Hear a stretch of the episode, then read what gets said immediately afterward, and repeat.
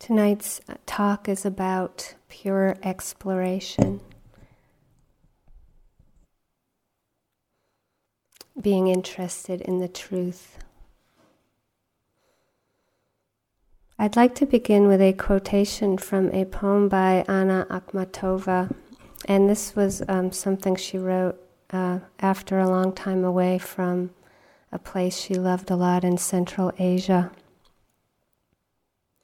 It's your lynx eyes, Asia, that have spied something in me, have ferreted out something buried, born of silence, and fatiguing and difficult, like midday Termez heat, as if the whole of proto memory were flowing into the mind like molten lava, as if I were drinking my own sobs out of another's hand.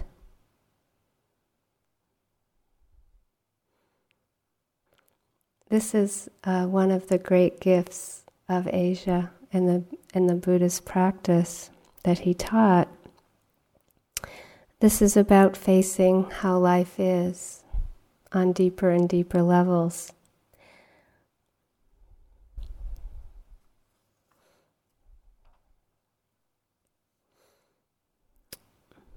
One of my first uh, spiritual friends I was a professor I had in college, uh, and the time that um, probably he made the deepest impression on me was a time when there were uh, a lot of riots in the city of Springfield, Massachusetts. There were uh, a lot of ghetto riots, a lot of um, people protesting welfare and Vietnam, um, and then there were all kinds of difficulties at the school around diversity, but also just power structures. And there was um, a huge demonstration about to happen on our campus. And I was involved uh, with the Black Panthers at the time from New Haven, um, which is a long story which I think I'll go into on the talk I give on aversion at any rate, uh, I was very outraged at the time, especially about the draft happening and all of my male friends having to deal with either going to Vietnam or not going and what that implied and meant. Um, so, this was a time of great. Um, inner turmoil and outer turmoil, I think, for a lot of us. And I think that time is here again. Um, and this uh, professor was a naturalist, and I took lots of courses with him in environmental education and biology. And he was a Quaker. Uh, and he, his heart was just very open and childlike, um, but he was really um, a master in silence as well as the mystery of life. And he, instead of doing what a lot of professors did, which was either to kind of shut down and not deal with what was happening and, and go on teaching or to quit, that, was, that seemed to be the range of what was happening in, in school for me at that time, I saw him get so deeply distressed. And um, he was completely committed to nonviolence as a way of life and a path. And he got so upset the day that campus was about to blow up um, that uh, he went out to the woods for the day. Didn't say anything. He, he, he didn't come to classes which was unheard of. He just didn't show up. Uh, and I was there when he came back at the end of the day. And it was like I was given this transmission. Like I felt like I'd give, been given this complete infusion of peace and what it meant to be committed to nonviolence and committed to peace. And it was extraordinary for me. I'd never met anybody like that. I, you know, I just never come across um, somebody that had such a transformational um, influence on me. And I think it's really helpful sometimes in our life to meet someone who really embodies what we aspire to in terms of nonviolence and peace, and, and the heart being open and connected rather than shut down to the difficulty in the world.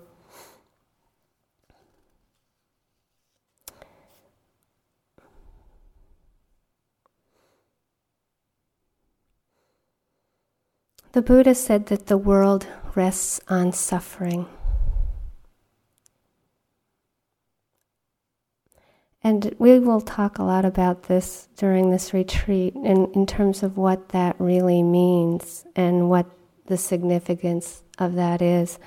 Um, one of the great truths of existence is that the world rests on suffering.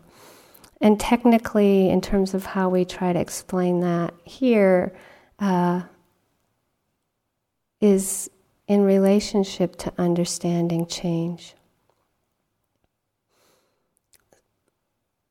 So we talk about that we're born, we take birth into this world of just momentary change, this momentary stream of pleasant, unpleasant, neutral.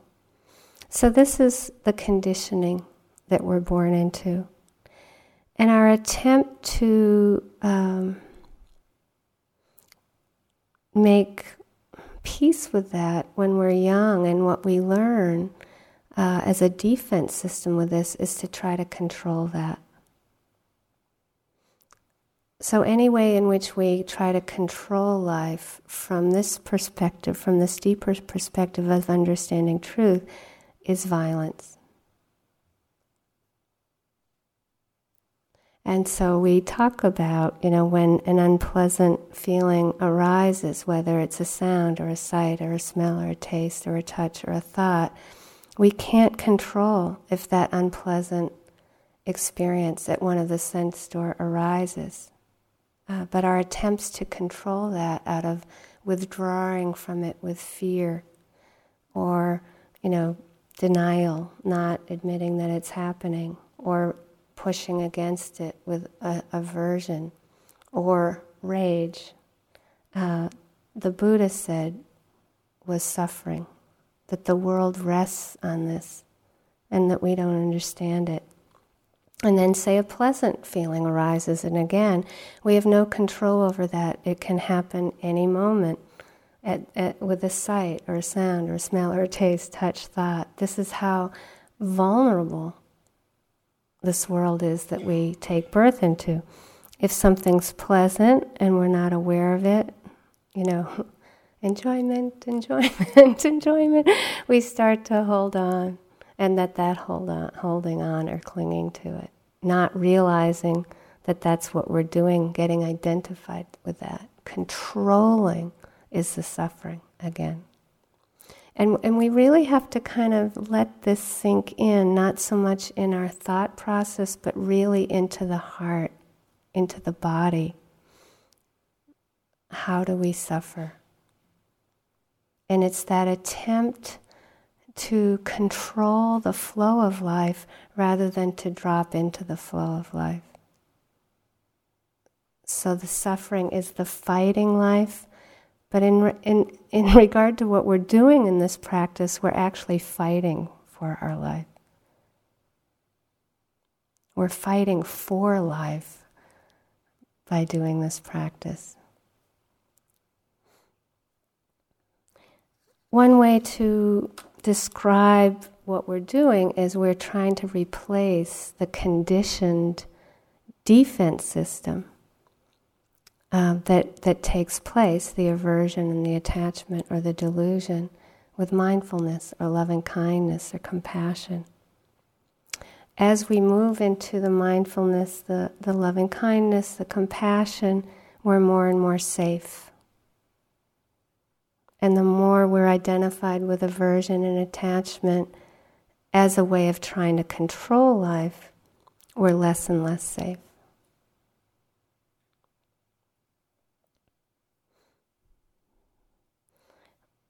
sometimes when we hear this, then we get a sense that we should be mindful. Yeah.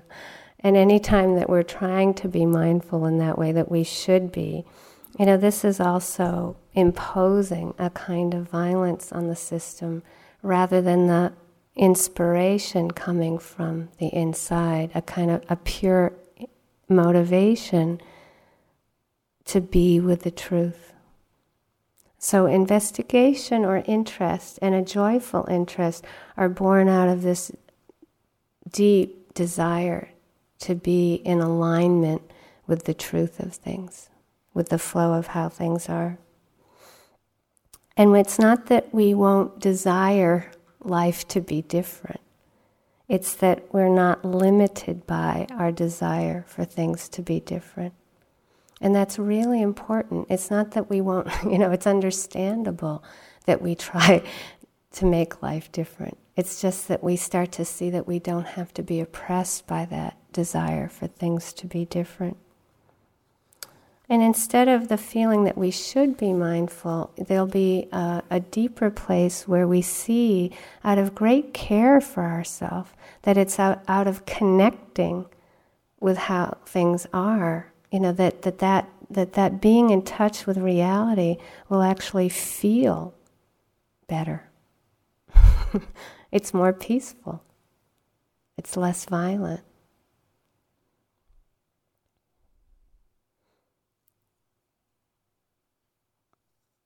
when i was teaching the retreat on the vineyard um, that i mentioned before um, for the group of people in their 20s one of the young men that came to the retreat had just been working, working, busy, busy, just like it, he was so stressed.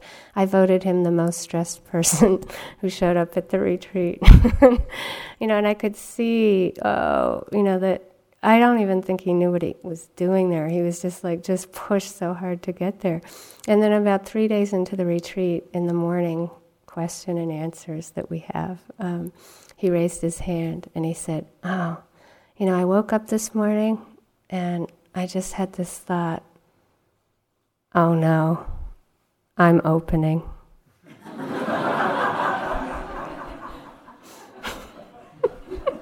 He actually used a different word than oh no. It was like, oh. better word than no. But it was just like more expressive of how he felt. You know, it's just like, oh, I forgot that this was to happen. I'm opening. You, you know that feeling? It's like, oh, oh, that's what I'm doing here. You know, and so that there's that, not exactly that pure interest. Uh, but there comes the time where you just you just day after day you just start settling in. I think we all do it in spite of ourselves. You know, it's just in spite of our desire for things to be different, you know, there is that deeper love of the truth that just has us keep doing this. So, yes, we're born into this vulnerable stream of change, and the process of opening, oh no, I'm opening, is literally if you imagine a flower bud opening we open to the range of joy and sorrow in the world. And we really want to control that. We want to just open to the pleasant. Of course we do. But that's not how it happens, and that's what's so hard for us. This is the only reason it's hard.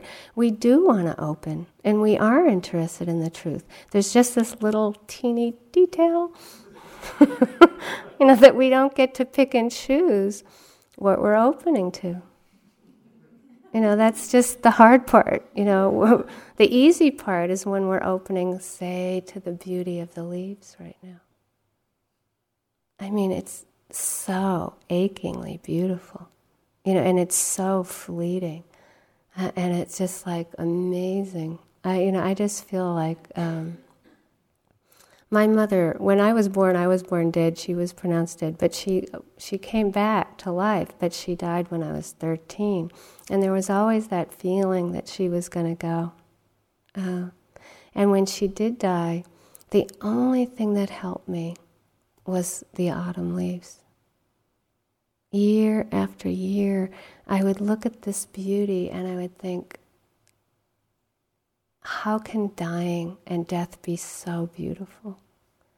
You know, there must be something to this more than, you know, it's just like, ah, it was just such a, a fortunate to me birth to be born around here and to see this color of light coming right at the time of dying. And yet we're so afraid of it. It's so interesting. You know, I think that this is the most wonderful time of year to settle into a long retreat because so much of what we're doing is facing the birth and death of things the birth of death of things, the birth and death of things, and to just just be confronted with this beauty of things passing away, you know. And I know, I mean, the last few years, those of you who know me, I've been through so many people dying, and this light that comes out at the end is very similar to the colors of the leaves. And this process that we're doing here is very much dying and dying and dying to controlling, to manipulating, and learning to just be with how things are.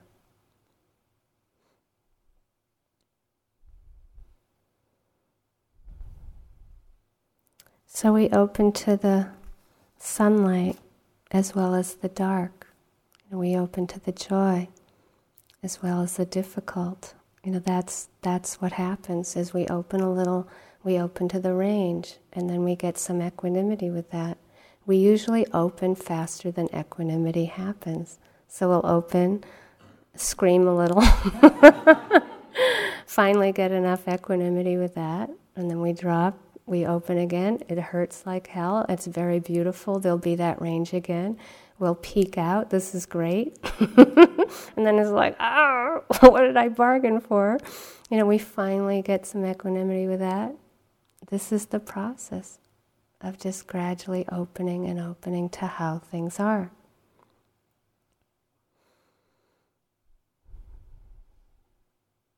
Investigation or interest um, takes deeper and deeper forms on, on a long retreat like this. So, for example, um, in terms of satipatthana, vipassana, what we're doing is that we're allowing whatever appears to show itself to our consciousness.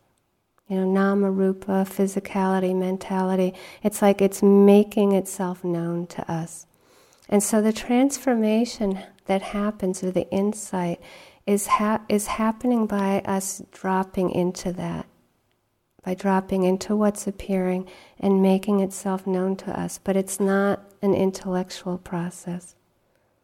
And so, insight isn't something that happens by us really sitting and really thinking about something, but the courage it takes to be vulnerable enough to drop into the flow of how things are investigation is what allows us to do this. So, for example, anicca or change, a characteristic of it is that it doesn't endure.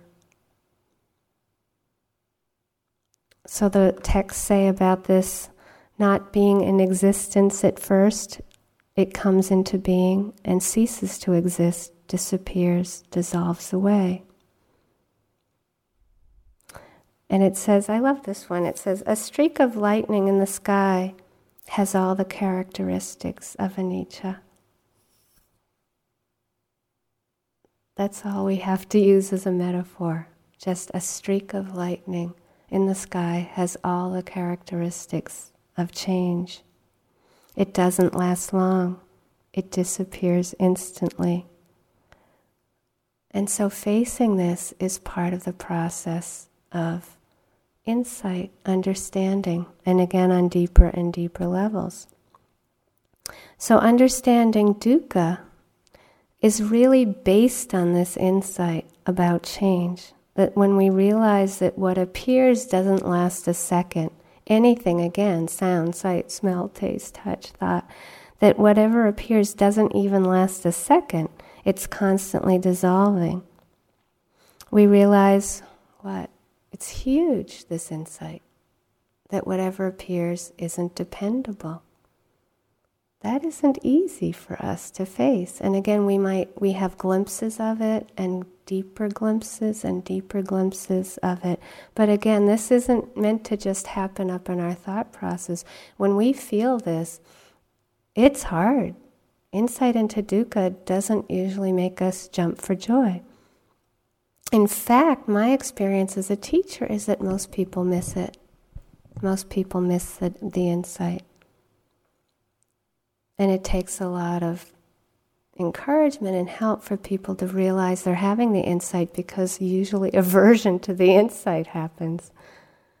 And we get caught up in the aversion to the understanding that nothing's dependable. And then we often go down the track of self hatred or despair or hopelessness because it's easier to do that than to feel the utter vulnerability of that. And one of the great things about this is that when we realize that that utter vulnerability is something we all share, we share it with each chipmunk, with each bird, you know, with each person in this room, and that it's the great avoidance of this on this planet that causes so much suffering. You know, so again, I know that, that you know sometimes to get through a day on retreat, even when it's a nice day, you know, sometimes, you know, it's it's relatively easy maybe one day, but it doesn't stay easy every single day. And it's often because somewhere around the line, insight into dukkha is there. Insight into change is not so hard, you know, compared to this one around the vulnerability. And then the third insight into anatta is interesting because often the, this third one is like pulling a thorn out of the heart. It feels that good. And you can't make this happen. You can't make any of these happens happen. But that sometimes it just appears. It's like a kind of grace. And I can tell you when I was on retreat the first time it happened, I was eating a banana at breakfast time. And I thought that insight into anatta should happen when I was on the cushion in the meditation hall. So this experience started to happen, and I was I was rejecting it because I thought you shouldn't have it when you're eating a banana. I mean, it was it's amazing. It's amazing what we can do with insight. You know, so this can happen as you lay down to go to sleep. This can happen as you're remembering your favorite song. It doesn't, it's not dependent on, insight isn't going to depend on if you're with a breath. It might happen with a breath, but it can literally happen any time. And this experience is, it's like this understanding. It's just like, oh, all of a sudden we realize, oh, this emotion isn't mine. Or we, it's just we realize, oh, this thought isn't mine or this body pain isn't mine. And it's very liberating. And, you know, we can try to talk around it or, or, you know, try to paint an impressionistic picture of this, but it takes a lot of trust to realize that this is the truth and that it will appear. That insight will appear if you just keep going along. You don't have to make it happen. In fact, you can't make it happen but it will happen. It's inevitable that these insights will happen if we connect with our experience.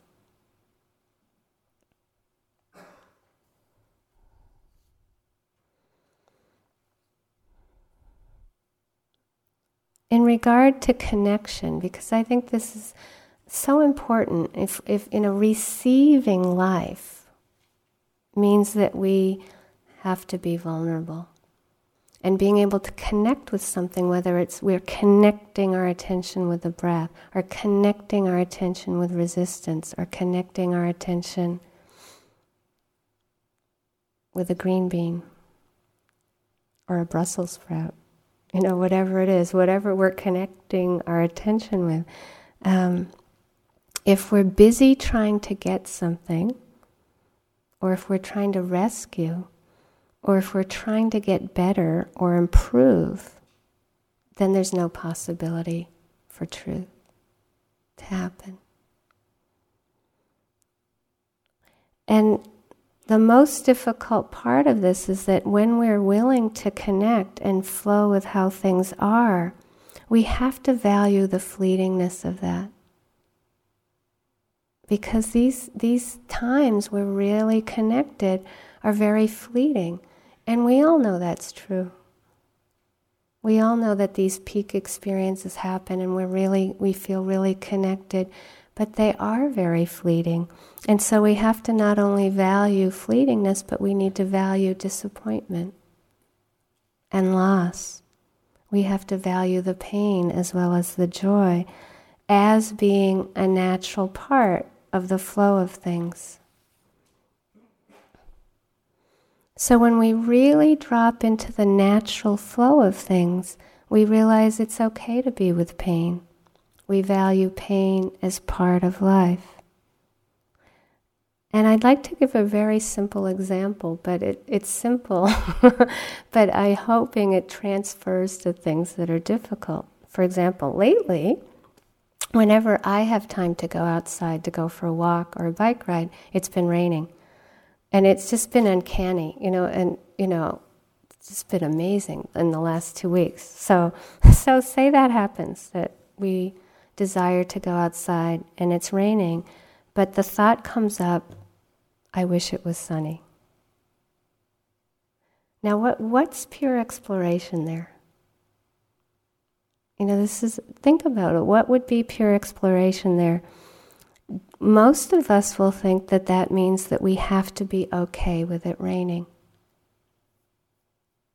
And I'd like you to really take this in because it seems like a simple example but it's how we get fooled. So, so if we have the thought, I wish it was sunny, and we think that we have to be okay with it raining, we can internalize that we're doing the practice wrong. it's like, oh no, I'm not okay with it being rainy. Uh, but the truth is that I'm upset that it's raining. I mean, maybe you weren't that day, but say, you know, just this is with anything though. It could be that we're upset that aversion has happened, or we're upset that we didn't get the the lunch we wanted, or you know, whatever. So it's just like um, being okay with not being okay with something is mindfulness. Another way to say that is being cool with not being cool with it.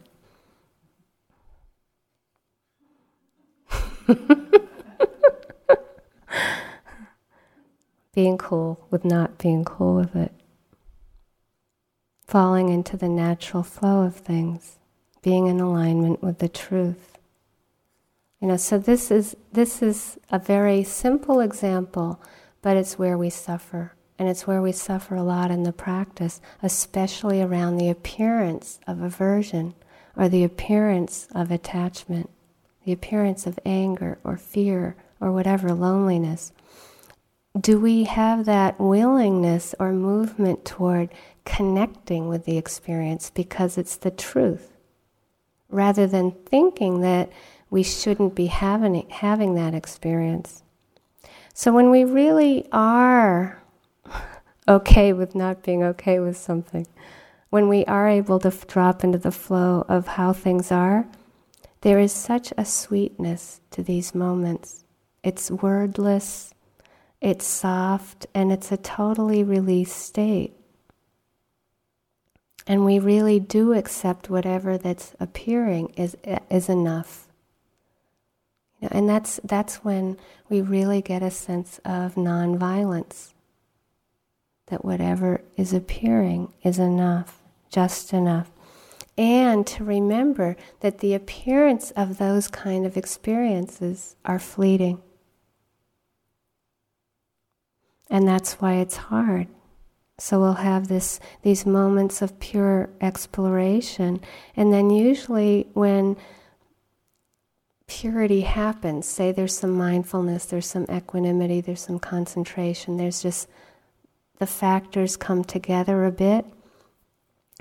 When that happens, when it starts to end, is when we often feel this endless longing or grief or attachment.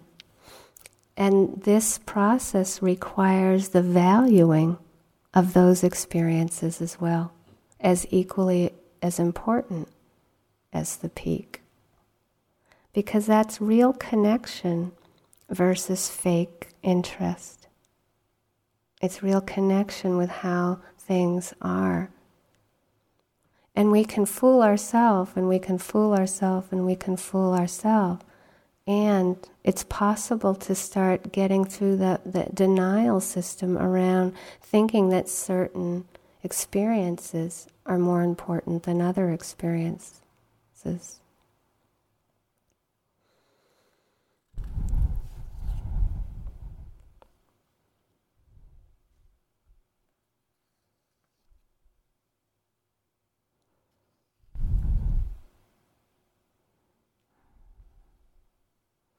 This retreat we, that we did on the vineyard for 10 days, um,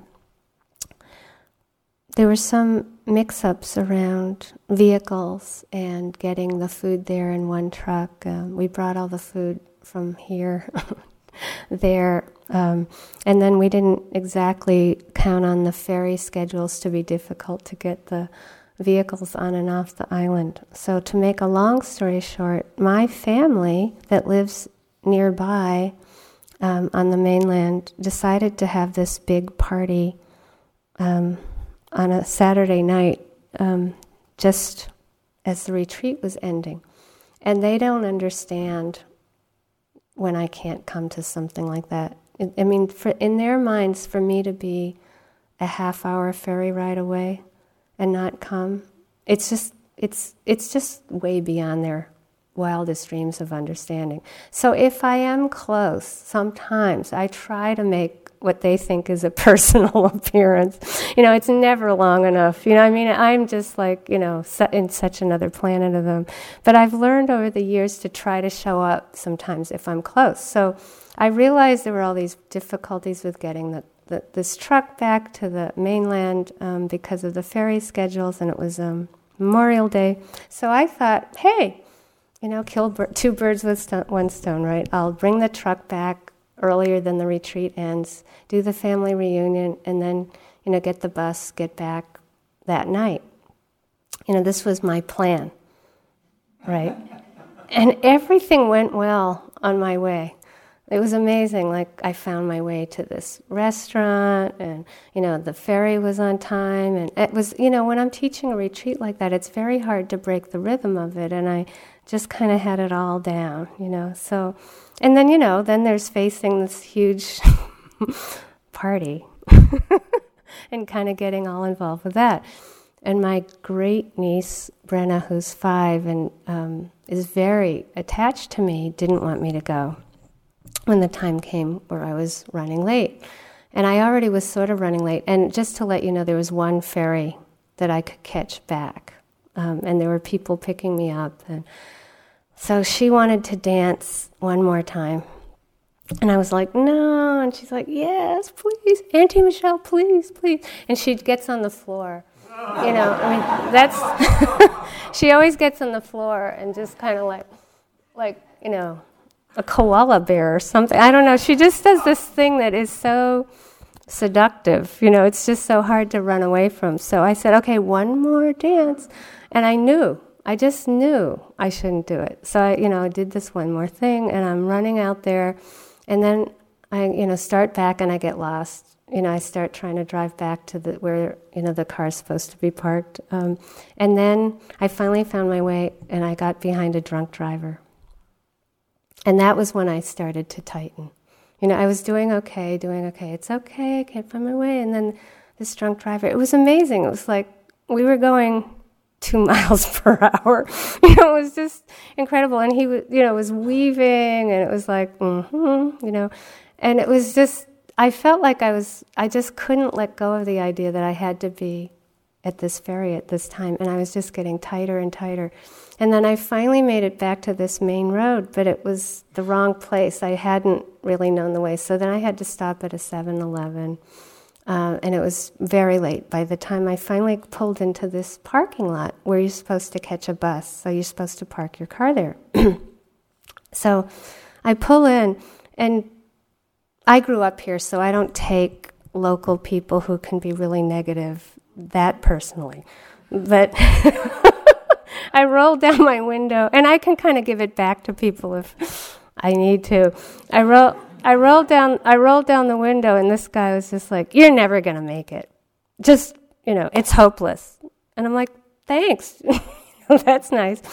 And uh, but I really there was a bus sort of there, kind of with all these people in it. So and he said, "Well, you might find this one place way down there." So I went tearing down, and this was a huge truck I was in, and I couldn't park it. Like it was just this little space, huge truck up this kind of bank, and I did, it was not my truck. I didn't want to ruin it. Um, so I was really again one of those places like, oh no, what am I going to do now? And then this very old man came driving along in a golf cart. It was like a surreal Fellini movie, you know. It was so weird. And so I said, Great, you know. And I said, Could you park this truck? And he said, Oh no, that's against the law. I can't do that for you. So I'm like, Okay, so he helped me, which took a really long time. You know, turn the wheel this way, turn the wheel this way. I finally get the thing parked. And he said, It's not safe to walk to the bus at this time of night. So I said, okay, could I have a ride? And he said, yes, but I have to pick up all these other people over there. And it was just one of these, again, long, drawn out. Oh, you can't believe how tight I was. You know, I was just like. so we finally get to this bus. Um, and I didn't realize that this is the important part. Here I was thinking that nothing was going my way right? Got lost, the drunk driver. It was like, it felt like everything was conspiring against me to catch this ferry. And I walk in the bus, and everybody's furious at me. I mean, it was just, it was just amazing. I felt, it was just, everyone was so mad, and I didn't quite get it. Um, but first of all, they were all waiting for me to park the car and you know do that whole thing so that was one thing but then it turned out i finally found out that all those people in the bus were made to park at a parking lot about 10 or 15 miles up the road. And i was the only one allowed into the parking lot. Isn't that you know so like as it turned out if i hadn't been late if i hadn't been that late i would have never made the ferry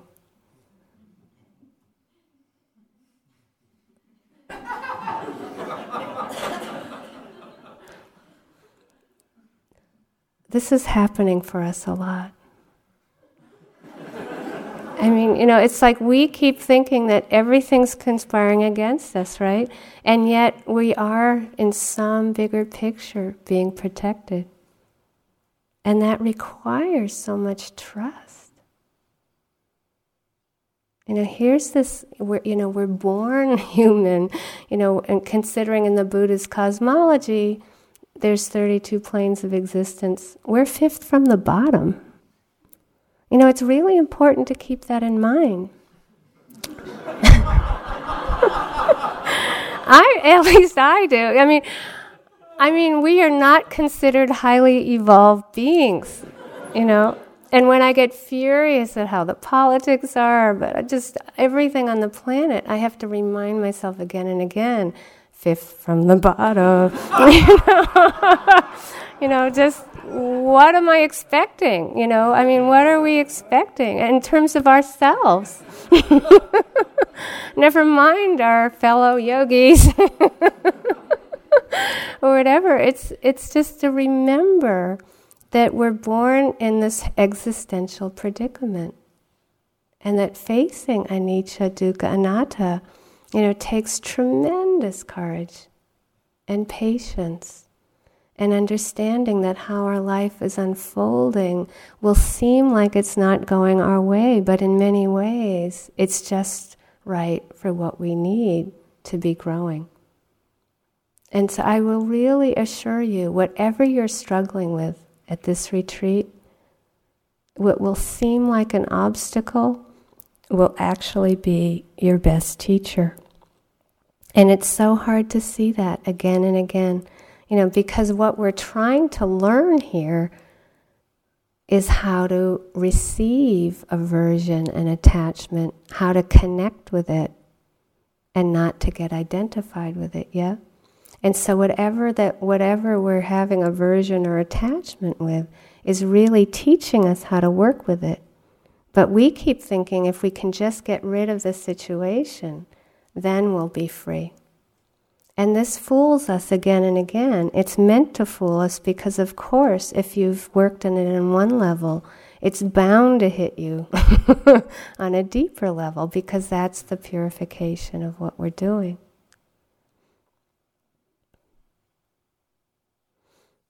Another way to put this in terms of trusting the process, because there's that bigger way of describing like that, like this trip to the ferry. Uh, but on another level, um, say we have any physical pain. Over the years that I've done this practice, there have been times when my body will completely give out. Not, not just a little, just like my back went out, like incredibly. Uh, and the first time that happened, and it was like three months bed rest, and you know, long ways of trying to work with it. Um, and then whenever my back went out after that, if I thought that I got rid of it, I would suffer. And it was like my litmus test for freedom. That was my real first litmus test for seeing if I was really free or not. And it taught me everything about freedom. Because say you've worked with something like fear, and you think, that's not going to arise anymore. I got rid of it. We might not even think we're thinking like that until it surfaces again, it appears again. And if we think, oh no, not this again, I thought I got rid of that in therapy 25 years ago, you know, whatever, you know, I'm joking. But it's just this, this anything that appears that we think we got rid of and it appears, it's not freedom to think you got rid of it. Freedom is really getting that if you have the skill of mindfulness or compassion, we don't have to get rid of anything.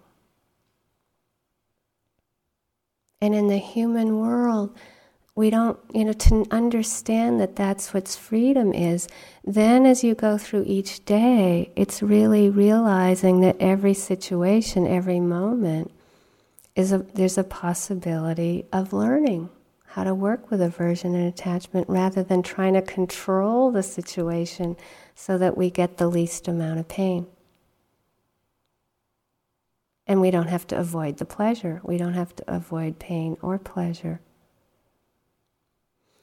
So over time, I started to see that the places in my body that were really chronically painful were actually places in my body that sacrificed itself for me that protected me. And here I was hating these places in my body all these years. And it was so painful when I started realizing it. Just like, wow, here's, I thought that this part of my body was weak and I had to make it get better. But in actual fact, that tightness in the body was holding me until I could experience the aversion or attachment in the mind that actually created that tight place in the body.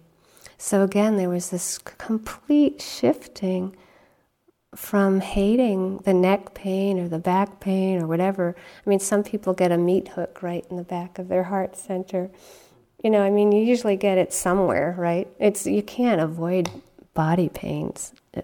It's just impossible you know, you might be lucky and be one of the types that it's not as intense as others, but still, somewhere along the line, we have to face again that what we think as what we think is an obstacle will really be the teacher.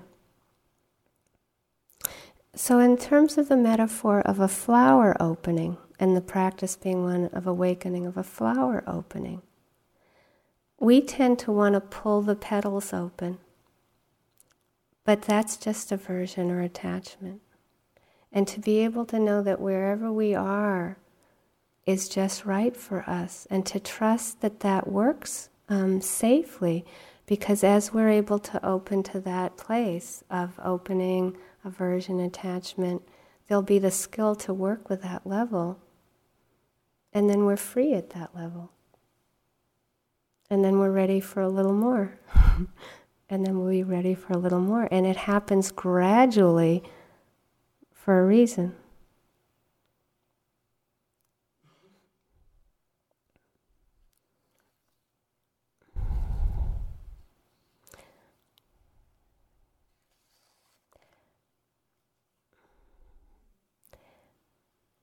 I did a, a self retreat this spring around here, and um,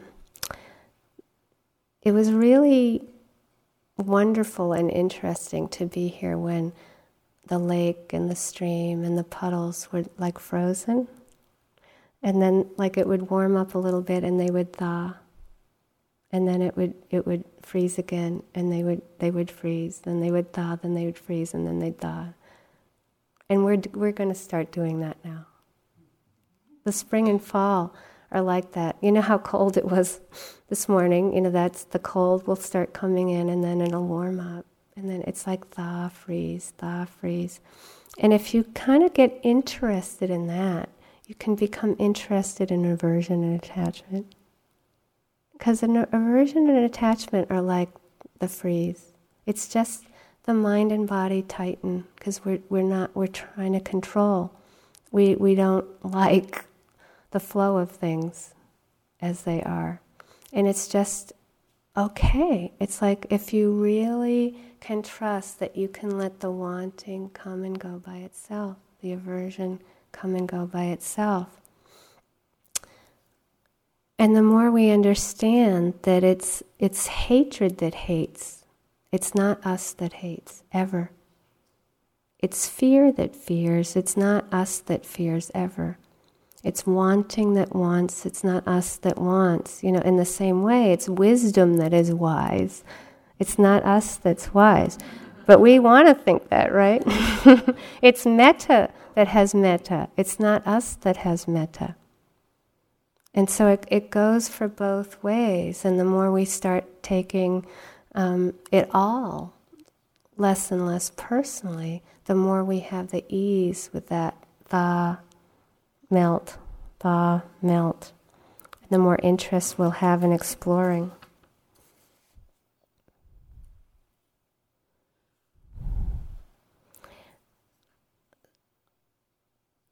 So, if we take the idea of change or transformation, we're not trying to change anything about the moment that appears at all.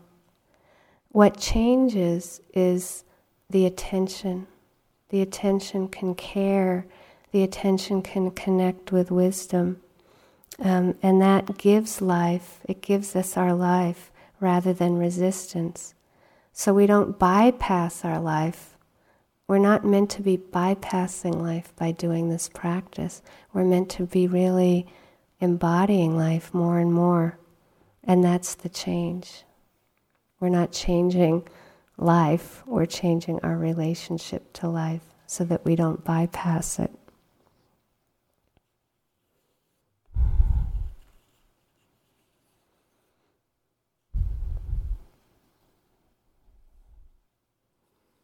when we talk about peace in this practice, one of the words that can be used is cessation. Um, and I would like to just describe the possibility of two ways we see that. There's the cessation of control. That's one aspect of peace.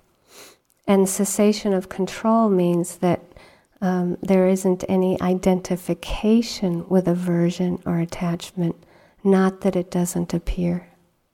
So that's the true cessation of control. And then there's the cessation of the controller. And that's um, the cessation of any identification with the knowing mind itself. And so there's those are the two ways that cessation happens. And that's really nonviolence or peace. And I plan to talk a lot more about that you know, in relationship to the rest of my talks, but that that um, that isn't the cessation of life. It's the cessation of control and controller.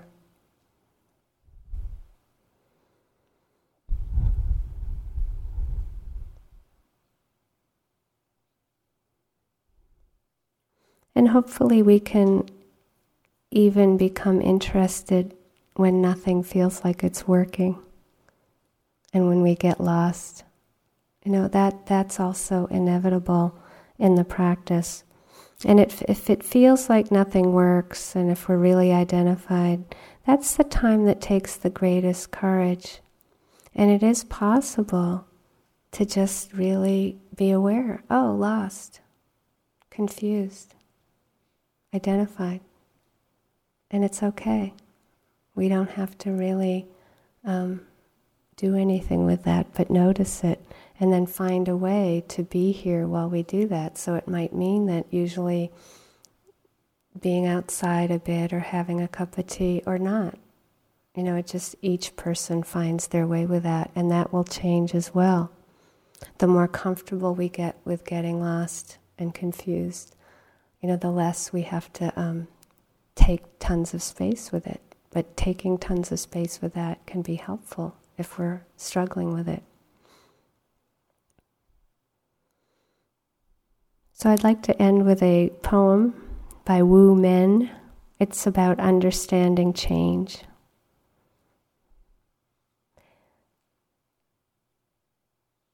And being okay with not being okay or being cool.